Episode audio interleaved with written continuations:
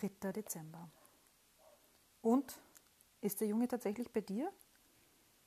Gernots Ton war zwar neugierig, aber auch eine Spur unfreundlich und ungeduldig. Ist er. Die Leitung blieb stumm, so sagte Marie. Ich denke, am Wochenende ist alles erledigt. Das hoffe ich stark. Eigentlich hattest du gesagt, morgen wäre alles vorbei. Marie ärgerte sich.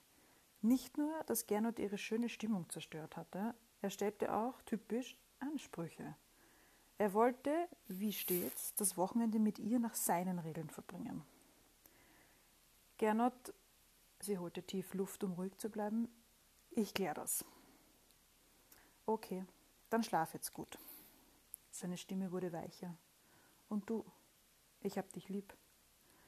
Aber Marie war zu verärgert, um seinen Versöhnungsversuch anzunehmen. Schlaf du auch gut. Hey, ich hab gesagt, ich hab dich lieb. Das habe ich schon gehört. Bis morgen dann. Damit war für sie das Gespräch beendet. Du ärgerst mich heute nicht, dachte sie. Es ist jetzt, wie es ist. Sie goss sich noch einen Schluck Sherry ein, genoss ihn und spülte dann das Glas sorgsam aus. Nachdem sie es fast zärtlich abgetrocknet hatte, stellte sie es wieder an den angestammten Vitrinenplatz. Nicht auszudenken, wenn da eine Katze dran käme. Auf Zehenspitzen schlich sie zum Gästezimmer und öffnete die Tür einen Spalt breit. Finn schlief, bis zur Nasenspitze zugedeckt, unter der dicken Bettdecke, nur sein blonder Strubelkopf war noch sichtbar. Sie glitt ins Zimmer und näherte sich dem Bett. Da sah sie, dass die Katzen nicht im Katzenkorb, sondern bei ihm lagen. Eine eingerollt auf dem Kopfkissen, die andere am Bettende. Marie beobachtete den ruhig atmenden Jungen. Wie liebenswert der kleine Kerl aussah, aber auch wie hilflos so ein Kind war. Da öffnete eine Mieze neben seinem Kopf die Augen, schaute sie prüfend und durchdringend an, drehte sich nochmal um die eigene Achse und kuschelte sich, von ihr vollkommen unbeeindruckt, wieder ins Kissen. Rückwärts gehend verließ Marie das Zimmer. Ein Bild fürs Herz. Der kommende Morgen begann ungewohnt zeitig für Marie. Sie quälte sich aus dem Bett. Finn musste in die Schule. Gestern Abend hatten sie darüber gesprochen, sie würde ihn fahren. Sie sah in den Badezimmerspiegel, blickte auf zersaustes Haar und zerknitterte, müde Gesichtszüge. Durchgehenden Schlaf hatte sie nicht gehabt. Immer wieder war sie aufgewacht und hatte angestrengt gelauscht. Ein Kind in der Wohnung, das war neu für sie. Wie gerne hätte sie die Sorgen dieser ungewohnten Situation mit Gernot geteilt. Aber er hatte sich da ohne zu zögern rausgezogen. Rückhalt in einer Partnerschaft ist anders. Der Blick aus dem Fenster zeigte eine dicke Schneeschicht im Vorgarten und auf dem Bürgersteig. Gott sei Dank musste sie wenigstens nicht Schnee schippen, dafür hatte der Vermieter eigen seinen Dienst. Im Schein der Straßenlaternen sah sie mit Erleichterung das orangefarbene Auto des Räumdienstes. Vorne schieben, hinten streuen. Super. So war sie ein Kardinalsproblem wenigstens los.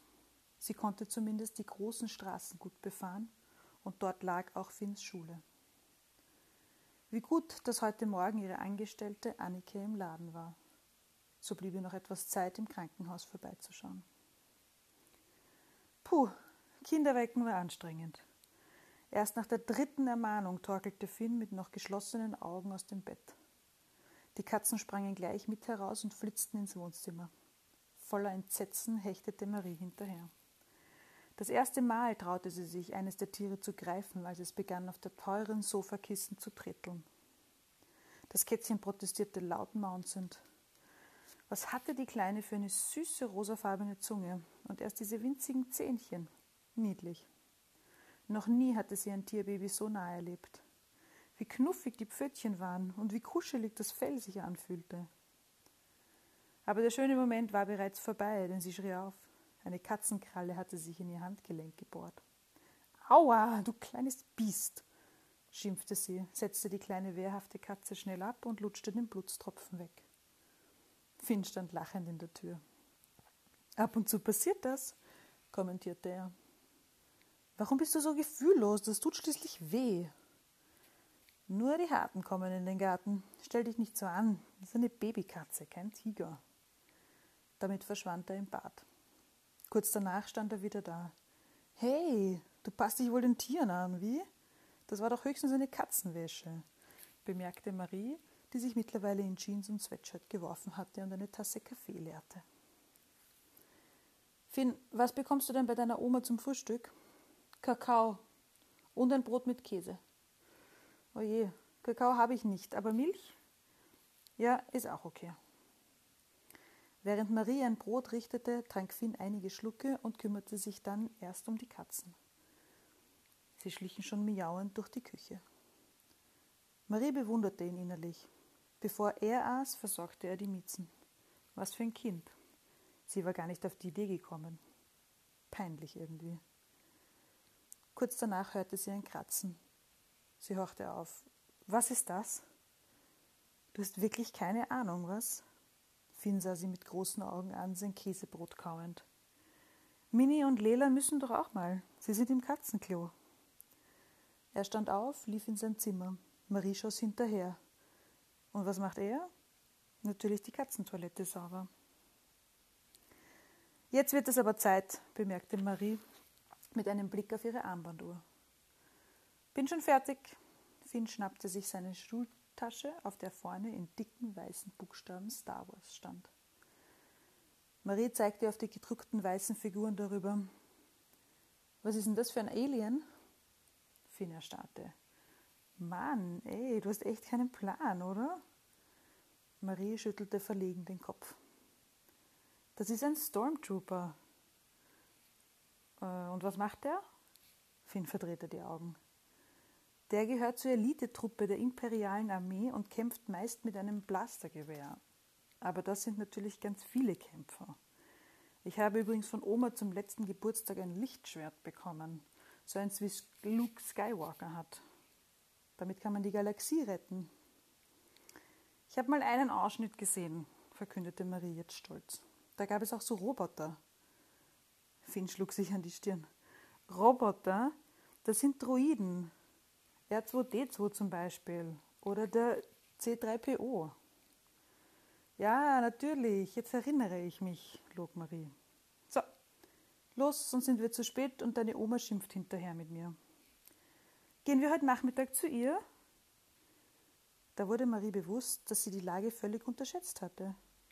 Sie wusste gar nicht, was an diesem Tag passierte. Wenn Frau Reufen entlassen würde, könnte Finn direkt nach Hause. Aber wenn nicht? Weißt du was, Finn? Ich hol dich ab. Wann hast du den Schluss? Halb eins. Gut, ich bin dann da. Cool, dann brauche ich den Bus nicht. Er sah ihr auf die Schuhe. Hey, top, du hast Moonboots an. Damit legst du dich auch nicht auf die Schnauze. Marie entgleiste kurz die Gesichtszüge. Aufgrund des Schnees dauerte der Weg zur Schule zwar etwas länger, war jedoch nahezu problemlos. Alle Autos fuhren vorsichtig, aber der Verkehr staute sich nicht auf. Die Räumfahrzeuge hatten in der Nacht gute Arbeit geleistet. Vor der Schule fand sie direkt einen Parkplatz und stieg mit aus. Brauchst du nicht. Bleib im Auto, meinte Finn. Marie kommentierte das nicht, sondern zog Schul seine Schultasche vom Rücksitz. Mensch, ist der schwer. Finn kam zu ihr. Ist eben, ist eben etwas für echte Kerle. Er setzte ihn auf den Rücken und ging strammen Schrittes Richtung Tor. Marie lief hinterher. Hey, drehte sich Finn um, du kannst hier nicht mit rein. Das ist echt nur für Schüler. Verdattert blieb Marie stehen. Okay, dann bis heute Mittag. In diesem Moment rief eine Mutter hinter ihrer Tochter her. Jacqueline, du hast dein Pausenbrot vergessen. Marie wurde heiß. Der Junge hatte nichts für die Pause dabei. Sie hatte nicht daran gedacht. Finn, warte, sie hechtete auf ihn zu.